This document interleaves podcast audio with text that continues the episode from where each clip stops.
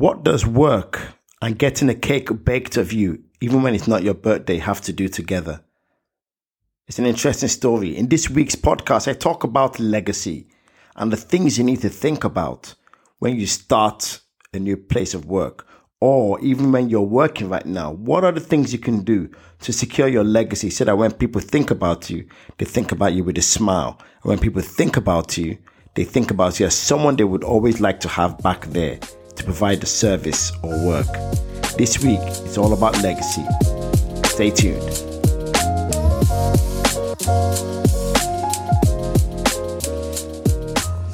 Welcome to the You Unleashed podcast with Femi Akemi, the podcast where we share ideas on how to rock it in the workplace and life in general.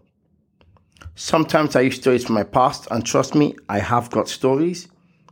But other times we get people who know a lot more than I do to come into the studio and share some great knowledge with us. You know what I usually say? I become a believer that done is better than perfect. So in whatever it is you do, start. Start the journey, and you'll be amazed how much progress you make along the way. And you never know, you might just find perfection. But you have started, and that's the most important thing. That is, in fact, the hardest challenge of any task, starting.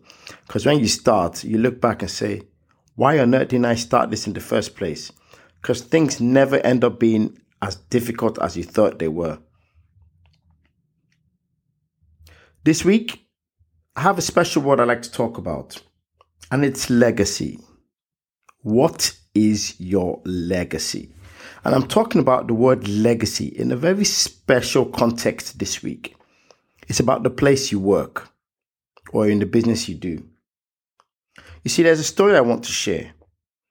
About a few years ago, I was leaving a job I was working at. And when people heard I was leaving, people started to bake cakes and people started to book um, leaving do's or leaving parties, and they took me out for um, a nice meal, and they gave me a cake, and they left an amazing card for me that made me feel really, really good. And I started to wonder, why is this? And it turns out one of the most important things we should do when we start any business or join any work is you really need to start thinking about your last day on your first day. The very first day you start the contract, the very first day you start the job, the very first day you sign that client, you need to start thinking about your last day. But you see, Steve Covey in his book, The Seven Habits of Highly Effective People, says something. He says, start with the end in mind. Or some people say, start as you mean to end, or start as you mean to go on. And it's really about putting your best foot forward, making that first impression. And it's about setting a standard for yourself. One of the things you can do around this is your name. When people mention your name in the business, during the time you're there, what do they say? What do they know about you? What is your calling card? One of the best things you can do for yourself is become a person who is known for something at the place you work or the client you work with. Because when you become known for that thing, and in a good way, as a quality, as a brand of excellence, you start to gain reputation, and people start to seek you out and say, oh, I've heard of you. You're the person who does that. I'll never forget, I sat down with um, a manager I was going to work with a few years ago. Interestingly, it's the same company I'm talking about now. And when I joined the company, I said, what's one piece of advice you can give me? And he said, do your job well, but if you can, become known for one thing. Find one thing and do it really, really well. So everybody around knows that you are the person that knows how to do this thing. If it's creating reports, become the person who, who knows how to do reports. If it's analysis of data, if it's customer services, if it's if it's anything, find one thing that when it comes to it and people say, who is the expert at this thing? People will seek you out. So find an expertise, but this is all wrapped around your name. Guard your name preciously. Guard your name jealously at the place you work. Guard it jealously at the place of your client. Let your name become known as someone who delivers their work. someone who is not a person of empty air, but someone who delivers the goods, someone who under promises and over delivers, someone who, whenever they see their work, people don't even need to check your work too much because they go, he knows what he's talking about. She knows what she's talking about. Or if you're in a meeting and you say something, people look and say, yep, they know what they're talking about. Because when you start to do that, you become someone who becomes irreplaceable. So that's the first thing you need to do. You need to look at it and say, my name. When I'm here, what is my name? And here's another thing you need to think about. When you leave, there will be reports you have written. There'll be documents you have created. Whenever people see those documents and you're leaving behind your name with those documents, those documents should still stand for quality. There's nothing worse than you leaving a place of work, and when people who are left behind look at your work, they look at it and they throw it in the trash. That is not good, because that doesn't leave a good name. And if ever you wanted to go back to that place, you don't have a good calling card. So try to make sure whatever document you put your name against stands for quality. Whatever document you put your name against is of the highest standard and it's true. Number two, relationships. I cannot overstate this one. Every place I have worked, every company I've consulted with, every person I've coached, what I always tell them is, relationships is everything. Companies are people. Organizations are people. There are lots of people bound together by technology systems, bound together by business processes, but it's still people, and people make the world go round. The best thing you can do is build solid relationships. Build good relationships. Go the extra mile for your clients. Go the extra mile for your stakeholders. Be known as someone who is easy to approach, someone who is not quick to blame others, someone who is a team player, someone who doesn't mind staying behind a few hours more just to get the work done, someone who values the company's strategy and is working towards that goal. Because when you become that person, you become a person of value. But it's really about building relationships. And the best way to build relationships is going by what John Maxwell said. He said, seek to understand before you seek to be understood. Oh, that's not John Maxwell, that's Steve Covey.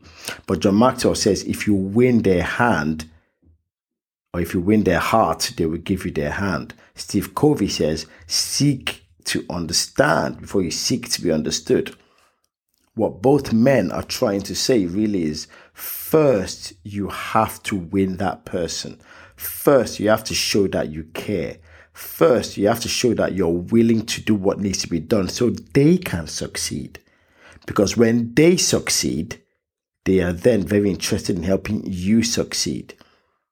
That is human nature.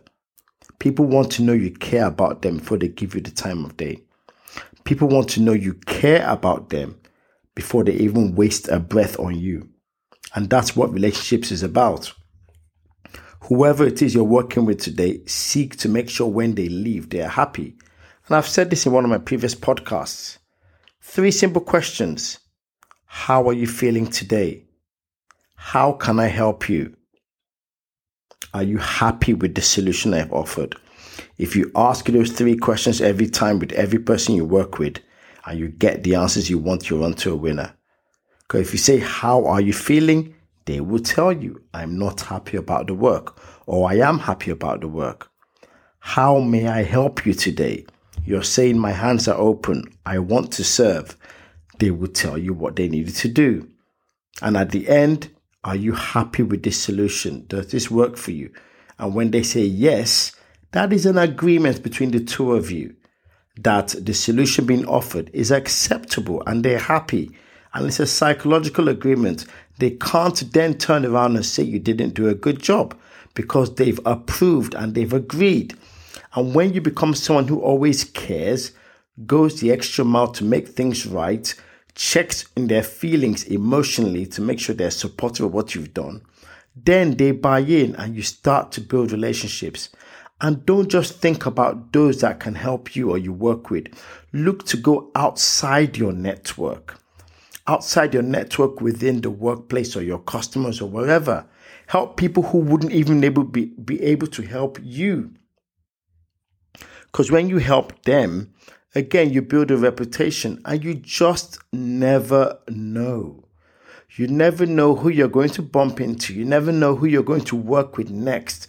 You never know who you're going to put your, your resume on LinkedIn, or who you're going to bid for a project with, a proposal with, who will look and say, I remember you. I heard about you. You did a good job for my friend, for my brother, my sister, my father, my mother, or for me, or for someone I know. Relationships. And remember this important fact. Relationships are like a bank account. You cannot keep withdrawing from a relationship and never deposit anything. One day you run out and they won't come through for you. How do you deposit into a relationship? By doing things for the other person.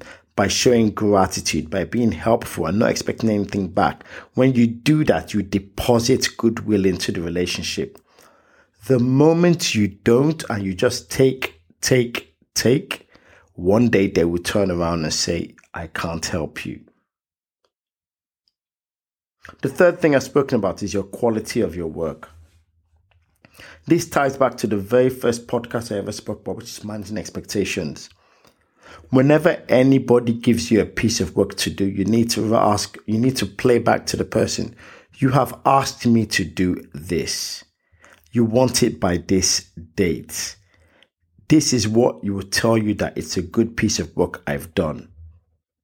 And if you have any questions, let me know. You need to let people know what they've asked you to do, because then they can play back to you.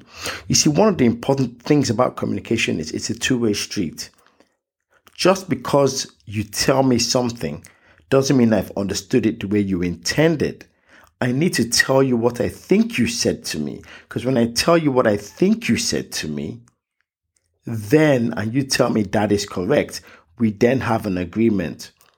There's no point me running off before you tell me what you want. And then there's a problem.